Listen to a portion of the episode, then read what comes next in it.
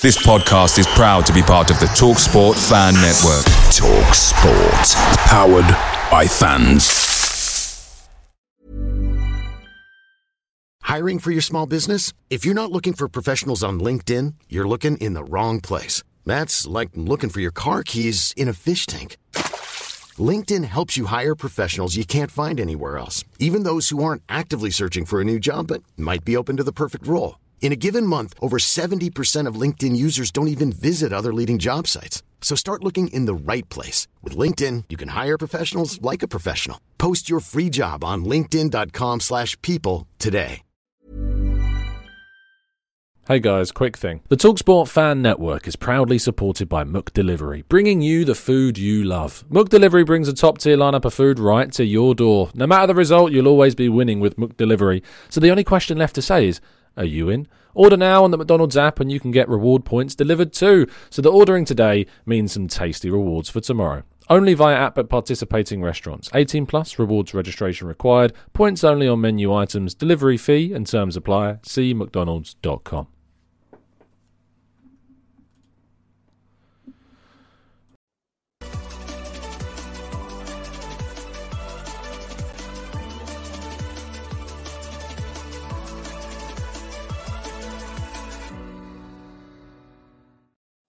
Hello and welcome to the Gooner Talk. Back again with you guys for another episode of what is the Arsenal News Show. Joining you every morning at 8 a.m. UK time. Hope you're doing good. Hope you're doing well. Back to the usual live uh, show wonders uh, after yesterday's pre-recorded reaction to the Brighton game.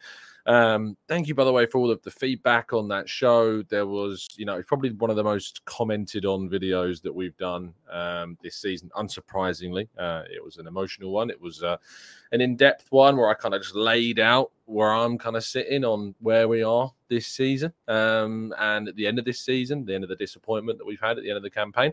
But uh, it was good to get it kind of all off my chest, and good to also see. I'd say that the absolute vast majority of you kind of also jumping on board the same train, which was was great to see. Not everyone, which is fine. Everyone's entitled to their opinion, but you know, I, it was great to see kind of the the measured approach that the vast majority of you had regarding um, kind of the season and where we're at and where we're at as a club and the way in which we're moving forwards. And that, you know, there's a lot to be really excited about at Arsenal going forwards as well. Uh, good morning to those joining us in the chat. Hope you're doing good and well. Uh, Mr. SNLO, Peeny Ween, Martin, good morning to you. Kaiser, Olu, Wilson, Steve. We've got Sesan, we've got Stevie, Amira, Matt G, Red Star, Black Shine, Marcus, Colin, Stephen, Paul. Uh, we've got Cape Town Gooners, we've got Carl. Um, we've got Lynn, Johnny, and plenty more as well too. Thank you as always um, for tuning in. It is very much appreciated. And if you could drop a like, if you could subscribe if you're new, that would also be very much appreciated too. Uh, let's uh, let's crack on with today's stories, shall we? And of course, as the show goes, we'll go into the chat box and your questions in part two. We kick off with yesterday's Premier League action. Liverpool keeping up uh, their consistent run of form. I think this is their seventh win in a row. They've really turned around their form of late. They're keeping up the pressure on Manchester United for that top four race between uh, what is becoming a three horse race because Spurs, I don't think, can even achieve it at this moment in time. Brighton still have four games to play. Uh, they are seven points, though, behind Liverpool, um, and they have two games in hand on them. So even if they were to win their two games in hand, they're still going to be sitting in sixth place. That Everton defeat is really going to sting Brighton, I think, and they may look back on that with some level of regret. Um, what's interesting, though, is that Newcastle are not exactly out of the woods in terms of top four. After their draw against Leeds, this is putting them in a precarious position. Liverpool uh, have played a game more than both Man United and Newcastle. Newcastle's next game is actually against Brighton. They are at home, but they play Brighton next, who are certainly going going to be all guns blazing for it. If Liverpool were to beat Aston Villa and if Manchester United were to beat Bournemouth, Newcastle would drop into fifth place if it was not only for uh, the game in hand that they still need to play. So, and I think that game in hand takes place this week actually. So, if they, yes, it's on Thursday. So, if they do indeed drop points against uh, Brighton, and then we see uh, Liverpool uh, win and, and Newcastle drop points, their last games uh, are against uh, Brighton, then Leicester, which you would expect them to beat. Um, but it's then Chelsea uh, on the final game of the season. That's going to be an interesting one for for Newcastle. But it's not it's not it's not completely done at this stage for the top four race, and not for Newcastle either. Their points dropped has certainly put them into a little bit of a precarious position, uh, let's say. But very interesting. We'll certainly be keeping up with that. Uh, Jesus is not giving up on the title race. He's speaking to ESPN Brazil after yesterday, or rather Sunday's game against Brighton. He says, Impossible? No, mathematically, it's not over. When I arrived at this club, that's what I learned. Don't give up. Always try. We still have chances, but it's obvious that it became very difficult. But we'll fight until the end. Of course, Arsenal have two more games this season against Nottingham Forest and Wolves mathematically he's right it is still not over arsenal would need man city to lose at least two uh, of their last two games and draw the other. Uh, they played Chelsea, Brighton, and Brentford, which on paper aren't the particularly easiest of sides, but Man City and the juggernaut of a winning machine that they are, you know, it's it's going to be very difficult to see uh, Man City not picking up the points that they need in any of those games. So let's wait and see what ends up happening. Uh, according to Sammy Mokbel of the Mail, who did a, a big uh, release of information yesterday, uh, Reiss Nelson remains in a situation where he is expected to leave after he rejected that contract offer from Arsenal. There were suggestions that negotiations are still going on behind the scenes. I don't think this is completely wrapped up, but Reiss Nelson's future still, it seems at this moment in time, is leaning more towards the exit door than a brand new contract. Kieran Tierney also still very much more likely to leave at this stage. Newcastle, as we know, are interested. Aston Villa are also interested in the player. Um, but uh, according to a number of outlets, including Sammy Mokbel, Newcastle are the clear favourites. Uh, I did a piece yesterday actually talking about how I think there's been a bit of a twist and a turn in this Tierney situation. Previously, I had felt that of the players that we've got in our squad, you look at Tierney and you look at Trossard as the two players that are actually competitive options to our starting 11. I've kind of changed where I'm at with Tierney because I still think that actually now it's the right situation to move him on and move in a player that can play more akin to the style of left back that uh, Mikel Arteta wants. Um, and, you know, Ray Beam suggests it's a terrible idea to sell to direct rivals. Well, if they're willing to stump up a significant amount of money, Arsenal need to be in a position whereby they can replace Tierney and that his exit would not necessarily have to be uh, a big problem. But it's part and parcel of it. Manchester City have sold two key players to Arsenal and yet have still gone on, uh, we assume, to win the title. Um, it is unfortunately part and parcel of, of what this is. So if Arsenal get a serious amount of money for Newcastle, and it needs to be a serious amount of money, only then should they consider that sale. But I think Arsenal would obviously prefer to see Aston Villa uh, be the team that come in for Tierney. Uh, Balogun is also expected to uh, seek first team guarantees elsewhere. Uh, a future with Arsenal seems increasingly unlikely with Nketiah and Gabriel Jesus at the club, and suggestions that who knows, a forward could be on the cards for Arsenal in the summer. Continue with Sammy's uh, article in the Mail. You know, we talked about this on the uh, we talked about this on the Arsenal Lounge yesterday and talked about kind of what striker we would prefer. We all agreed that we would rather have Balogun in the second striker slot over Nketiah for next season. And we all agreed that a striker is something that Arsenal should be looking to potentially move to as well in the summer if Balogun does indeed move on. It seems that this is the, the way forwards. And it seems that Balogun um, moving on from the club is, is what is the most likely scenario at this stage, which really does frustrate because we finally seemingly seen him excel at senior level. And uh, we're going to move him on. What needs to happen, of course, is for Balogun to be moved on for a very good fee. And Arsenal should be looking to get upwards of 30 million pounds, close to 40 million pounds as they can when they and if they sell Balogun in the summer. That should be the minimum expectation. Now, moving to the headline stories of the day, and talks are expected to go on between Arsenal and West Ham again, uh, with Sammy Mokbel reporting at the Mail this news yesterday.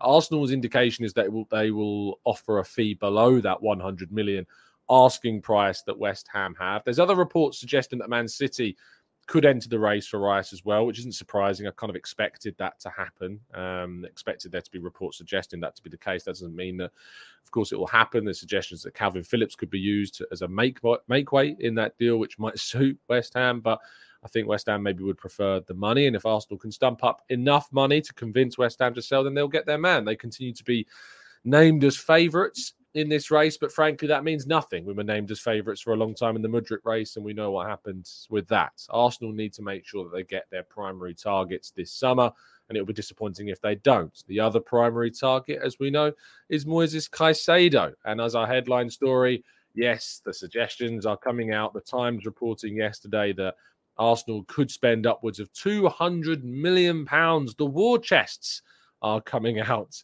you know, and if you've listened to the channel for some time, um, I've always kind of been a little bit um, jokingly smiley about the war chest stories because I know that there's no way the club leak information about how much money they have to spend. It would be incredibly detrimental to the club to re- release any information about what their budget is. It would give any clubs that they are trying to negotiate with incredible power in negotiations it's all fine estimating. You know, I've not got an issue with how much we might estimate Arsenal could could spend. I, you know, have estimated that I think we will have a record breaking summer window. That's what you know I would predict um, that Arsenal would be looking to do, but that not, that doesn't come from any specific information. That just comes from you know with Arsenal are at the moment as a club. You know, they're back into the Champions League. They competed for the title, finishing at least second in the table, give them an extra boost of money.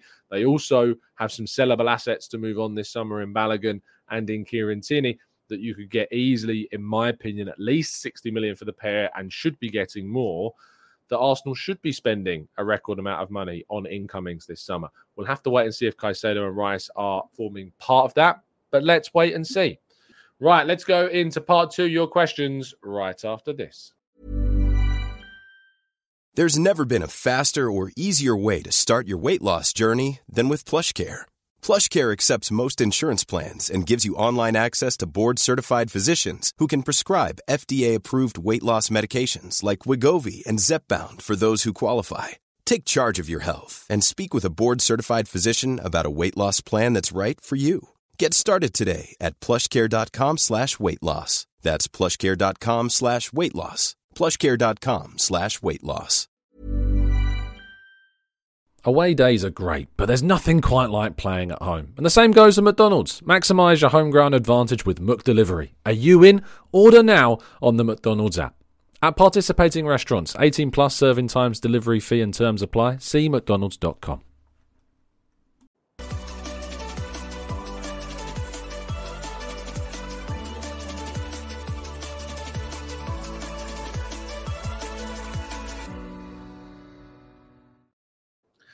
Lovely stuff. Uh, I do want to let you know, and I'm probably going to give you a reminder at the end of the show as well, that um, we're aiming to do a phone in show, hopefully this evening, uh, either five or six, probably six um, o'clock tonight. I, I really want to kind of get the opposing view uh, of where I stand.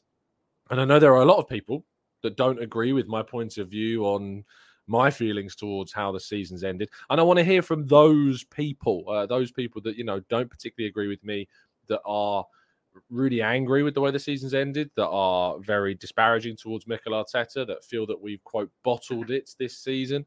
You know, they're the people I want to hear from because I want to kind of get into their headspace. I want to hear what they've got to say. I want to ask them some questions.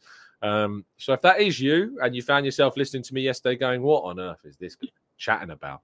Um, it's your chance to to jump on uh, it's your chance to come and voice your opinions. But uh, what tends to happen is that they don't show up. so uh, if that indeed does happen, we'll of course open it up to the wider view of opinions to get people uh, giving their thoughts and feelings just on the season as a whole. But initially, of course, we'd love to hear from people uh, that have differing um, kind of stories. Right, let's jump into um, let's jump into the chat box then and ask you uh, or rather answer some of the questions, if I can, of what you have for me. Uh, Lynn says, Tom, would you agree that I would you agree that I know that decisions we shouldn't take too seriously, but would you agree that we have done amazingly well to finish where we have with what we have had to deal with? Look, I, I've said this on record, Lynn. I think I said it yesterday. Um, that I think that this season's been great. I've really enjoyed it. You know, I've I've loved this season. I feel my my primary emotion at the end of the season is one of feeling absolutely gutted. You know, I'm gutted that we weren't able to go the whole way. And that's what a successful team tries to do. It puts you in positions where you can end up feeling gutted um, because you it puts you in a situation where it it's good enough, you think, at times to go for that title. And unfortunately, we couldn't quite do it. Just like last season, you know, most of us thought top four was was not what we were going to achieve, and we nearly, nearly did it, and unfortunately couldn't. This season, we've gone that one step beyond. We've gone into a title race, us arguably two steps beyond. You know, we've gone into a title race, comfortably qualified for the Champions League this season, shown great levels of progression. Um, and uh, and now we find ourselves uh, moving forwards again and going into the new season next season hopefully being able to go even one step further again and continue this this mode of progression which is fantastic um Fleek Boy says, uh, Tom, first time catching you live. Thanks, mate. Uh, you like the idea of Balogun being included in the deal for Rice? I mean, if it was a significant discount in the deal, then of course, uh, of course, of course, uh, of course, I would be uh, open to that. Uh, but it would need to be getting like 30 to 40 million pounds off of the price for Rice. So that's that's the only way that I'd be open to seeing Balogun included in that deal if it was a significant discount off any move for the player.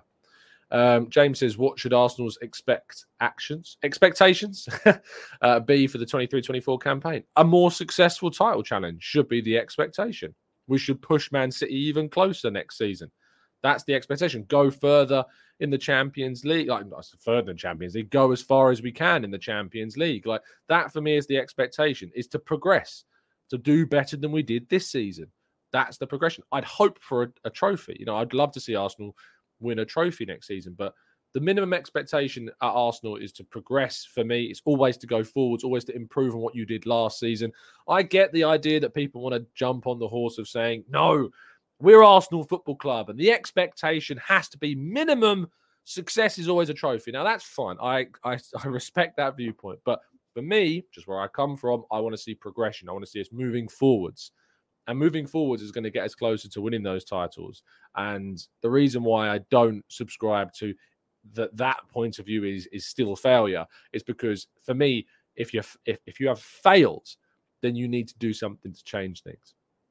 And if I think Arsenal are failing as a club, then I want to see changes. I don't think Arsenal are failing as a club. I think we are doing the opposite of that. I think we are moving towards our objectives, uh, and that gives me great hope um, for the upcoming season and seasons uh, under the current ownership, under the current management, and with the current group of players that I'm hoping is going to see some refurbishment in the summer. Uh, Matt says, uh, which two teams would you prefer to get third and fourth? Um, it's a really difficult question uh, because I don't like Newcastle, I don't like United, and I don't like Liverpool. Brighton are the obvious pick, uh, but I think it's going to be very, very difficult. I mean, if they win their two games in hand and put them onto 36 games, they'll be in 64 points. So they'll still be within two points uh, of both Man United and Newcastle if they both lost their next game, which I'm not really expecting them to do, to be honest, because Bournemouth at this stage are now kind of on the beach because they know they're safe. Um, they've confirmed their safety now; uh, they can't go down. So uh, Bournemouth, are, I'm not expecting them to put much of a fight against Man United, but who knows? They've got nothing to lose. That can be a dangerous recipe sometimes. So Brighton and probably pains me to say it, but probably Liverpool. I'd rather get into the top four over United and Newcastle. Anything that's going to kind of you know stunt Newcastle, but it's difficult to even see them being stunted by uh, Europa League qualification, let alone Champions League qualification. Um, Stephen says, What did you make of Gary Neville's latest comments that Zinchenko conking his Hornet fans, beating Bournemouth, cost us the league? It's unbelievable. Um, I think that he's kind of lost it, to be honest. Um, look, I have the, the sympathy I have for Gary Neville comes because there are a lot of Arsenal fans that wrongly have sent a lot of abuse his way. And no matter what Gary Neville's analysis, be it how crazy and incorrect that it's been over the last few weeks, months, season, um, nothing he said has warranted people jumping onto social media and abusing him or his family or friends or whatever. You know, no, nothing's justified that. Nothing that he said has justified any abuse going his way because that's not right. But um, what he said is ludicrous. What he said is ridiculous. Um, and I do frankly think that unfortunately he is now and has been affected by a lot of things that have been said which I have empathy for in some senses because it must be difficult when you're getting battered left, right, and center and getting abuse, which is not called for. Um, and unfortunately, I think that that has led him to generate some pretty mad views on Arsenal. Uh, it's pretty evident that he doesn't want Arsenal to succeed. Um, it's pretty evident that that viewpoint of his is more important uh, to him than seeing Arsenal succeed. Which, frankly, why shouldn't it be? He's not an Arsenal fan. He supports Man United. He wants Man United to succeed. Why would he want Arsenal to succeed? But I think, unfortunately, we've we've lost who I used to think was one of the better pundits out there. I used to really enjoy listening to Gary Neville's commentary and analysis and breakdowns of things before he probably before he moved to Valencia for that terrible managerial spell. Came back, did okay at the start as well, but gradually I think has just kind of spiraled away from sensible analysis. Um, that's particularly on Arsenal. I think it needs a freshen up. I think it needs a freshen up at you know uh, to get some different viewpoints in. And by the way, I I listened to Martin Ty- uh, Martin Tyler's um, I listened to the criticism from Martin Keown of Martin Tyler. I don't agree with with what Martin Keown particularly did on Talksport yesterday. Um, if you like, if you've got an opinion of the way in which games are commentated, um, you can't you can't say he's an amazing professional and then question his bias. Like there were so many contradictions in that Martin Keown rant yesterday, and like, I really appreciate Martin Keown defending Arsenal, um, but there was a lot of contradictions for me in in that rant about um, Martin Tyler's commentary. Um, I agreed with what Harry Symeou actually tweeted. Um, let me get Harry's tweet up because I think it summed it up pretty perfectly. Uh, let me find it. Uh, well, Harry tweeted a lot yesterday. um, let's go. Yeah, here we go. It says, as a paying customer, you're entitled to have a view on the commentary slash coverage you're being provided with. Loved Martin Keown as a player, but this is poor form. I'm lucky enough to have spoken to Martin Tyler about the job he does, and and he was more than willing to help me improve with detailed feedback as I continued my personal journey. You can't say he's a great professional and then proceed to question his professionalism. When discussing the pundits, there are clear links to certain clubs, but to go after Tyler specifically feels unnecessary. It's sad that we've got to the point where this stuff will drive more attention than good in-depth analysis.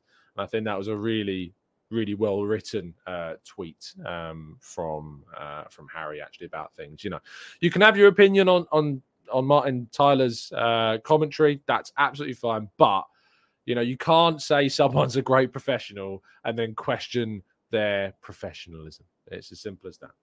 Um, Let's go. Derek says, Tom, will you stop? I had to mute the commentary on Sunday. It was horrendously biased. Then mute the commentary. That's fine. Like the issue that I've got isn't necessarily about the criticism of commentary. If you want to criticize commentary, that's fine. Go do that. But it's the contradictions within that criticism that was a problem for me um, that's what I found as, as, as an issue. Is that as I've said now, I feel like for the fourth time, you can't say someone is a great professional and then question their professionalism. It doesn't. You can't have it both ways. It doesn't work like that.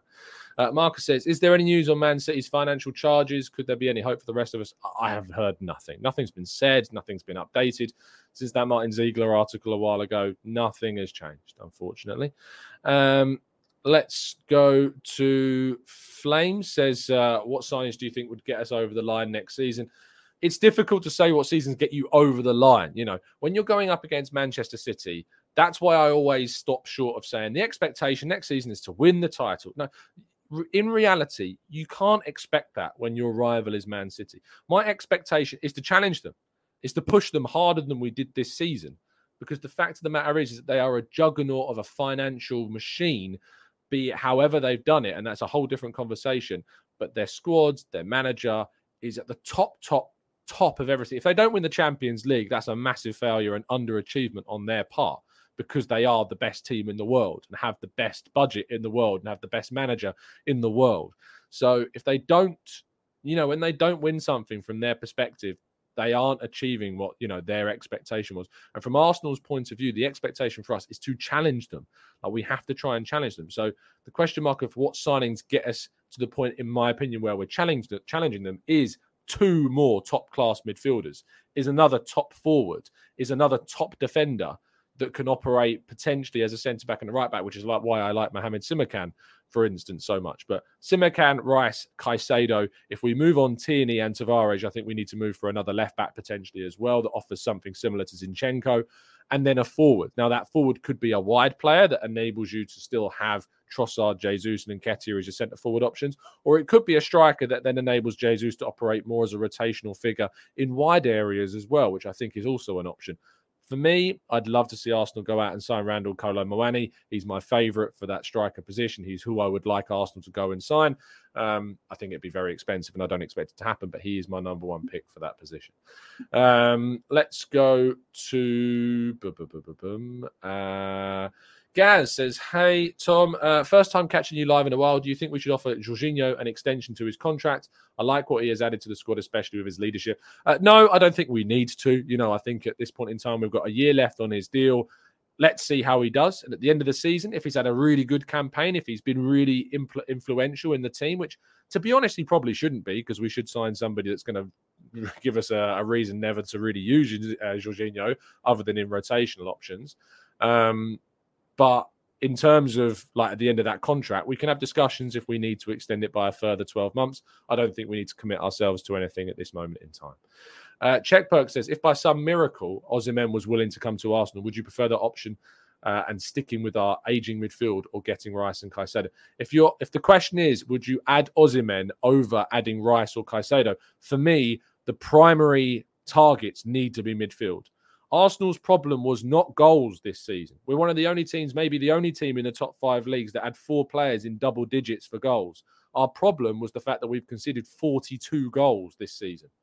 You can't concede 42 goals. That's 11 more than Man City and win the league. You just can't do that. So we need to make sure that we address that before we start addressing the striker position.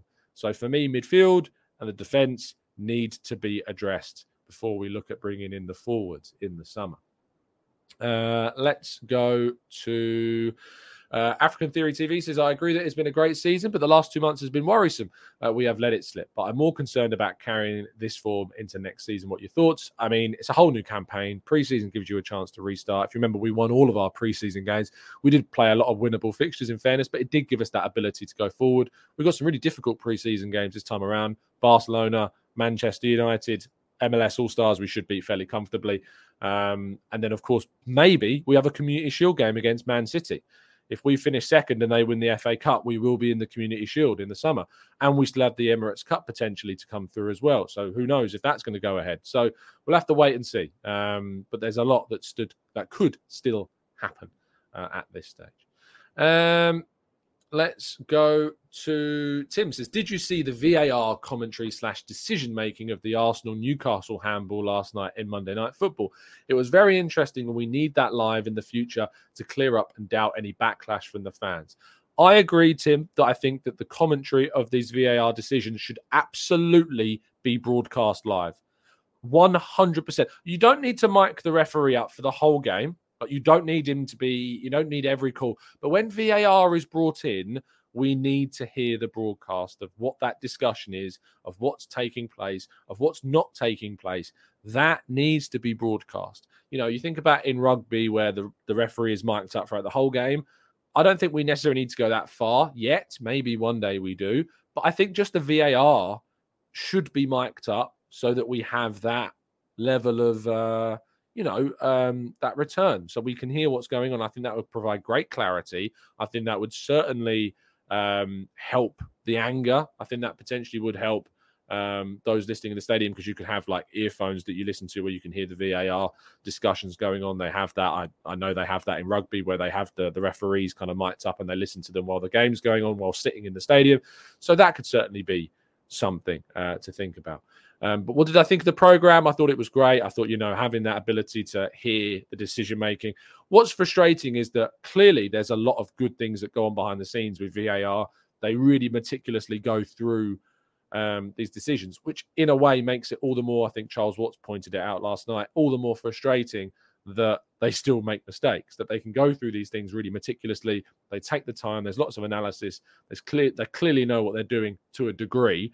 Um, and yet they still make mistakes. That's that's what's the hardest thing to kind of get over at this stage. Um, Neil says draw against West Ham, Liverpool, and Southampton players, and Arteta's fault. Not taking away anything from the team, but Arteta's achievements this season. But we can question these games.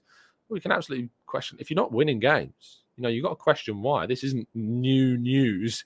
If you don't win a game, you know, you have to look at why you didn't. After Liverpool, I was one of the first to come on, hop onto a channel and say Arteta's at fault here. His substitutions were all wrong.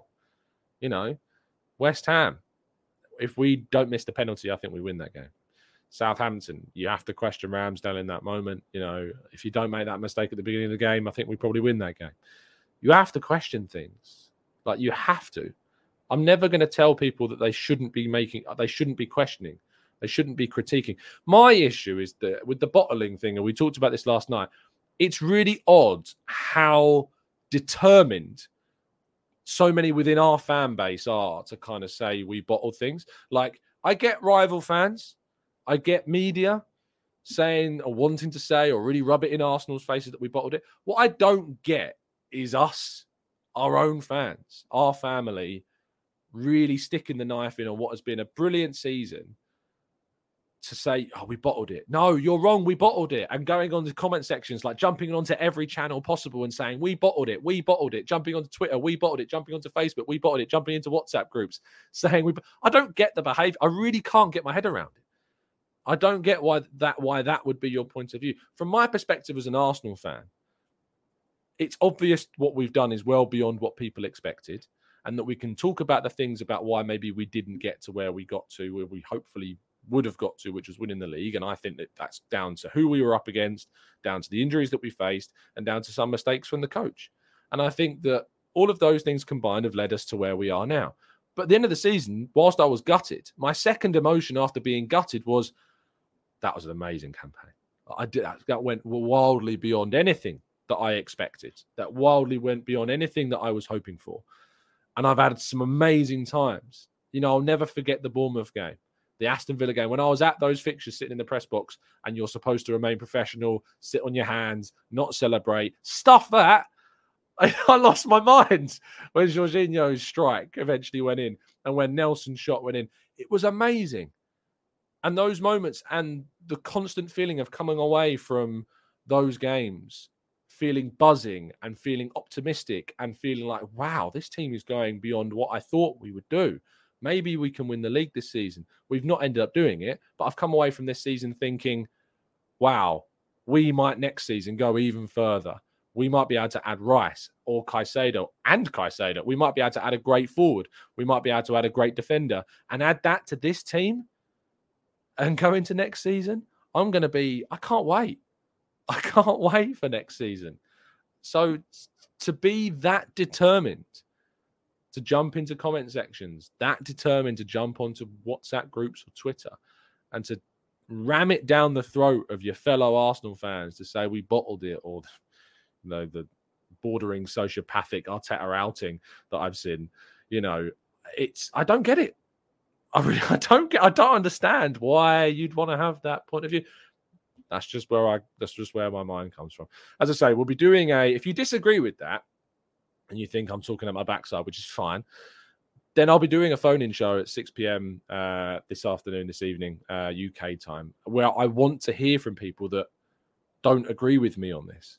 You know, I want to hear that point of view. But as time and time again happens, very, very rarely do we get to hear from those people. So, you know, bring it to me. Uh, we will be doing that phone in show at 6 p.m. this evening.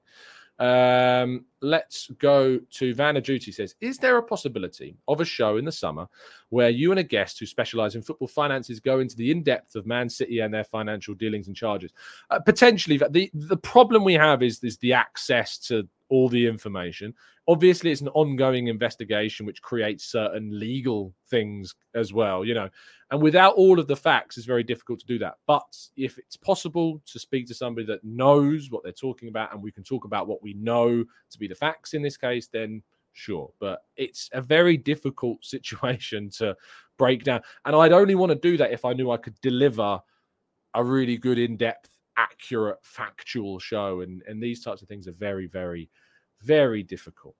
Um, let's go to boom, boom, boom, boom, boom, boom, boom, boom, boom. Philip says, Tom, do you like Ryan Gravenberch or Manuel Ugarte? Uh, Ugarte has been fantastic for Sporting. You know, really uh, helped fill the gap left by Palhinha, who joined Fulham. Uh, has been linked with a number of clubs. Uh, I can't say I've seen loads of him. I'm speaking based upon what I hear from uh, a good Sporting friend of mine, a Sporting CP friend of mine. Um, Gravenberch really talented player. I just think that Arsenal need to go for something great, you know, and I think that Gravenberch remains a young project, promising talent, and Arsenal need to bring in something that can already give us a step forward. And I don't think Gravenberch is that at the moment. Uh, let's go to scroll up in the chat. I feel like I missed some comments. Um, Fuad says, Tom, at some point, Edu can't keep pivoting to second choice options. I think it's very important he gets the players Mikel wants to elevate our performances with the quality of players we want to get. Yeah, absolutely. You know, and I've said this at some point, you can't not get your primary targets. We know we want Rice. We've got to get Rice this summer. We have to try and get Declan Rice this summer. Um, and I'll be gutted if we don't. And I'll be really, you know, at the end of the summer, if we've not got our you know, maybe not all of the primary targets, but if we've not got some of our primary targets, I am going to be, you know, asking why does this keep happening? We are in the most alluring position this club has ever been for the best part of 20 years. We should be able to convince these players to to make the switch and we have money to spend as well. So absolutely we should.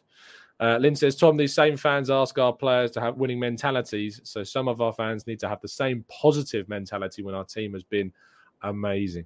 Uh, Vivian says, sorry to say that some people just let anger make them say silly things. Uh, a guy behind me at Arsenal reckons Saka should have been dropped after Christmas because he's been rubbish. Yeah, some people just have kind of mad opinions. I'm not to say that Saka shouldn't have had maybe some more rotation, but maybe earlier in uh, the season rather than the last few games of the season, people said he looked tired. For me, I think against Newcastle, he demonstrated how he's not tired. And actually, I think that he's really suffered without Saliba's progression of the ball with that position. Even when Kiwior's coming, you know, being left footed, there's been less progression down the right hand side still. So that has still limited things on the right for him. And I think without Saliba, we Saka's been a bit off it, unfortunately. Um, Adam says, "Is this second in the league team better than our team that finished second to, to Leicester?" Yes, absolutely we have pushed the best Premier League side, in my opinion, to to nearly very much the end. I mean, with two games left, we've still got a chance somehow mathematically, you know. So that invincible side was brilliant. And as an Arsenal fan, you know, you feel you feel kind of um compelled to, to always say that it's the best, but it's very difficult when a team is getting more points than that invincible side when a team is winning four of the last, soon to be five of the last six seasons. You know, this that's what this Arsenal team is going up against. And look, if you look at the team that finished second, you know, compared to the team uh, that that finished after that, it's it, it's it's night and day. And the the the potential of this team compared to that team is just ridiculous. Uh, please don't spam the chat. Uh, I won't read your comments out. Um, RJ says, I don't agree with any of these people, and I'd be lying if I said that I didn't find it embarrassing, but it's got to be coming from somewhere. Uh, sure, you know, the, I think you could say that about life. There's always going to be varying opinions, you know. Um, that's unfortunately, you know, I don't want to make too many direct comparisons, but there is extreme views at both ends of the table in social, in sociology, in psychology, and you know the political sphere as well. You are always going to have differing views because people's mindsets are different, people's backgrounds are different, people's uh, upbringings are different in the world, and that's what's going to generate different viewpoints. With Arsenal, I don't know. I, I think unfortunately people get exposed to kind of extreme views in the world of Arsenal too easily. And a lot of those people that espouse extreme views aren't questioned enough and don't accept being questioned. Hence why when I do these phone in shows to offer out the opportunity for people with those different types of views that really are, in my opinion, rather extreme and excessive and lack context, they don't tend to show up. And that's that's a, a problem phone in show 6 p.m if you disagree with me come on please i am asking um, let's go to adam says do you think negativity from fans online affects players mentality uh, people that are extremely negative and in some levels even abusive would tell you that it shouldn't affect players and that they should be mentally strong enough to deal with that. I know for a fact that it does affect the players, whether it's Arsenal players, whether it's City players, whether it's players fighting relegation. I can tell you for a fact that players are affected by abuse. I can tell you for a fact that players watch things, see things, go on social media, whether they have a social account or not, whether they use a social media account and tweet from it or not, whether it's their team that does it, they see it. Not all of them. Some of them are what I would use the terminology of smart enough, um, you know, because I think it's a smart decision to not look at it. I spoke to Aaron Ramsdale before the start of the season um, at London Colney, and he said that he turned off comments after he signed for the club doesn't look at it, doesn't look at things, limits who limits the tweets that he sees. I think it's really smart. But I know that all not all footballers are like that. Not all footballers do do that. Some players do look at comments and it does affect them. And my advice to them would always be don't look at it. Limit who can who the tweets are that you can see. Limit uh, get people around you that are only going to show you the tweets of people that are supporting you or at a minimum being constructively critical rather than those that are just saying you're this, you're that, um, death threats, things to families, you know. And that's why at the end of the day, I will never, ever, ever, whilst I can't justify what Granit Xhaka did in that game against Crystal Palace back in 2019, I will never, ever begrudge him for that reaction because I know that his family and at that point in time, his unborn child were receiving horrific abuse from people that call themselves Arsenal fans, who in my mind are not Arsenal fans. So I will never begrudge him of that reaction. I can't justify the reaction, you know, because an eye for an eye and all that, but I will never begrudge him of that reaction. So that's kind of where we're at, unfortunately. Uh, but yeah, the players do see it. They absolutely see it, Adam. Um, after our run of draws, our, fa- our fans catastrophized so I'd imagine it didn't help our running. Look, there are greater factors that affected the reason why we didn't win the league, you know. And to be honest, uh, what fans have said and done online is is a tiny percentage, tiny, tiny percentage, maybe even nominal that it's not even perceivable as to why we didn't win the league this season. But I don't want to have any impact, no matter even it's a, if it's a negligible impact on this team. I don't want to be the cause of that. And if you know, we as we talk about a lot, abuse is wrong saying a player is this, saying a player is that is wrong. You shouldn't be jumping onto someone's Instagram comments and saying, you're this, you're that, leave the club, get out. You know, be critical. If you think someone should leave the club, be critical, back it up with comments. Don't go and comment on their Instagram feed. You know, if you want to tweet about it, sure, whatever. Don't tweet at them. You know, it's just it's not worth it. It's not worth it at all. Um, Let's go to boom, boom, boom, boom. Um, Reese says Saka received uh, plenty of racist assaults uh, after online after that penalty miss. It could be a reason why maybe his form dipped. Uh, bless him. Um, I think that obviously that happened. You know, I saw the comments myself. Some people, what bugs me is people trying to deny that that ever happened as well. I mean, I don't know what your motive is if you're trying to deny those abusive and racist comments ever were made. Um, really, really strange behaviour, quite frankly. Um, I'd hope that that Saka is, you know, unfortunate, and it's a really unfortunate way of putting it, but I hope that he's built up thick enough skin um, that that it wasn't a reason why we saw his form dip. It may have been, and you know, I have complete empathy if that is the case because it's wrong what's happened to him. And it's a shame that I have to use words like I hope that he's built up a thick skin because he shouldn't have to and it's wrong that he has to. But I hope that he has because it should. Hopefully, he's going to be able to deal with these things.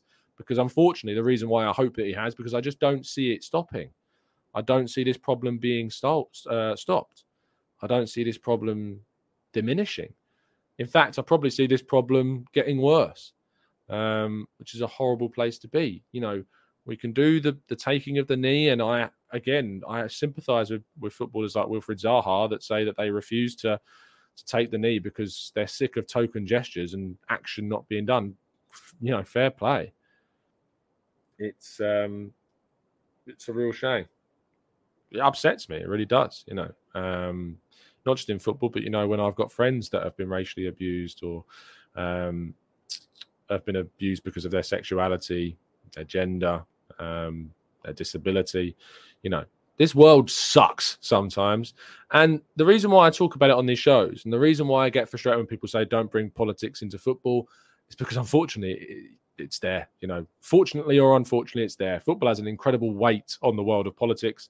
Football and the social life of sport has an incredible um, impact on on everything to do with it. And someone's views, unfortunately, that can get to the nth degree and in a really extreme way can spawn from being involved in this sport, from following this sport, from getting in and around the wrong people in this sport. That's why I encourage you to block, not watch, move away from people that are abusive, people that are encouraging people to say awful things, people that do say awful things themselves, the people that are abusive to players and managers. Don't watch them, block them, don't engage with them, don't speak with them, don't encourage people to watch them. In fact, do the opposite. You know, those that are abusive. And by the way, this isn't me saying you shouldn't go and watch people that are critical of Arteta. That's fine people could be like, you know, myself and Dan Potts, for instance. I know a lot of you don't agree with Dan Potts. Dan Potts is not. I don't. I don't watch his stuff. I don't uh, and think that it's abusive. I watch his stuff and I think that if he's critical about Arteta, sometimes I'll disagree with with what he says, but he's not abusive. You know, so it's uh it's it's about ensuring that when you watch stuff, um, that you have uh, that control. And I am very well aware of the fact that I am very trigger happy with a block button myself. So I may block people for something they not even deserve to be blocked for because I might have been having a bad day or I might have been having just been sick of being trolled by people. And then someone's just said one thing that's not even block worthy and I've blocked them. What I do say is if that does happen, I have got loads of platforms. I've got Instagram, I've got Twitter, I've got LinkedIn, I've got YouTube. You can leave a comment anywhere and say, Tom, you've blocked me on here. I don't think it was justified. Um, this is what I said. I didn't mean it in this way. Uh, and if I did, and by the way, if you have sent something abusive to me and I've blocked you for it and you want to apologize for it, I'll also very, very happily uh, unblock you. So please do message me if you think that's the case. Send me a message on any direct platform. If you leave it in the comment section, if you leave it in a live chat, I'm not going to see it. But if you leave it in the comment section, if you leave it and you tell me what your handle is, you know, I can have a look and I'm sure that we can come to a way in which I can unblock you because I'm very trigger happy with my block button.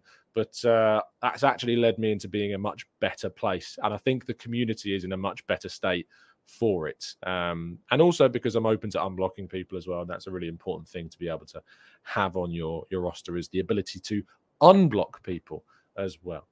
Um, Captain. I'm not going to read that comment out, but that's hilarious. Um, let's go to um, issue says, or we can go on other platforms and try to get banned on all of them. Look, um, if that's your bag, that's your bag. But as long as you're not being abusive while doing it, I, I don't frankly care. Um, I think we might end the show there. I've gone on for 45 minutes plus on this one. Um, thank you for listening. Uh, there's over 650 of you watching. Please do drop a like. Uh, I really appreciate it if you would do that. Again, for your fourth, fifth, sixth, seventh, eighth, ninth reminder of the show, there will be a phone in show at six o'clock tonight. It might only be an hour, but there will be a phone in show. There will be an opportunity for those people um, for those people that do uh, disagree with me on the way I see the season, on the way in which I view the manager, I want to hear from you. If you're so passionately against what I say that you're willing to leave and write out a full YouTube comment, please, please jump on the show. Please. I am I implore you, don't hide behind an avatar, don't hide behind a Twitter account come and have the conversation. Otherwise, it really does undermine that viewpoint. Um, but I always, always try and offer up the opportunity. Um, and yeah, the rest of my advice continues the same. Don't engage with people that are abusive. Don't give them a platform. Um, block people, control your feeds, control your community, um, and make uh, everywhere constructive. That's the best way to take it forwards. A uh, lot of messaging, a lot of messages, lots of uh, uh, moral, what's the word I'm looking for? Uh, models and you know lessons to learn. Thank you for listening. I'll see you again uh, later on this afternoon and tomorrow morning. Have a fantastic day, and as always, up the Arsenal.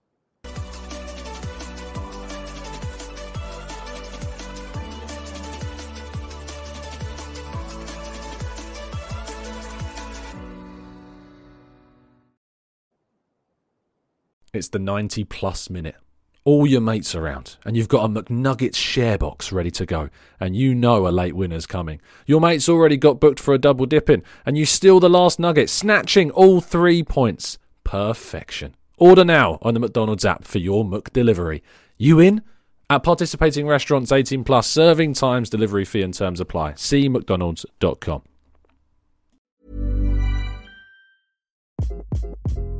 Hi, this is Craig Robinson from Ways to Win, and support for this podcast comes from Invesco QQQ, the official ETF of the NCAA. The future isn't scary, not realizing its potential, however, could be. Just like on the recruiting trail, I've seen potential come in many forms as a coach. Learn more at Invesco.com slash QQQ. Let's rethink possibility. Invesco Distributors, Inc. This podcast is proud to be part of the TalkSport Fan Network. Talk Sport. Powered by fans.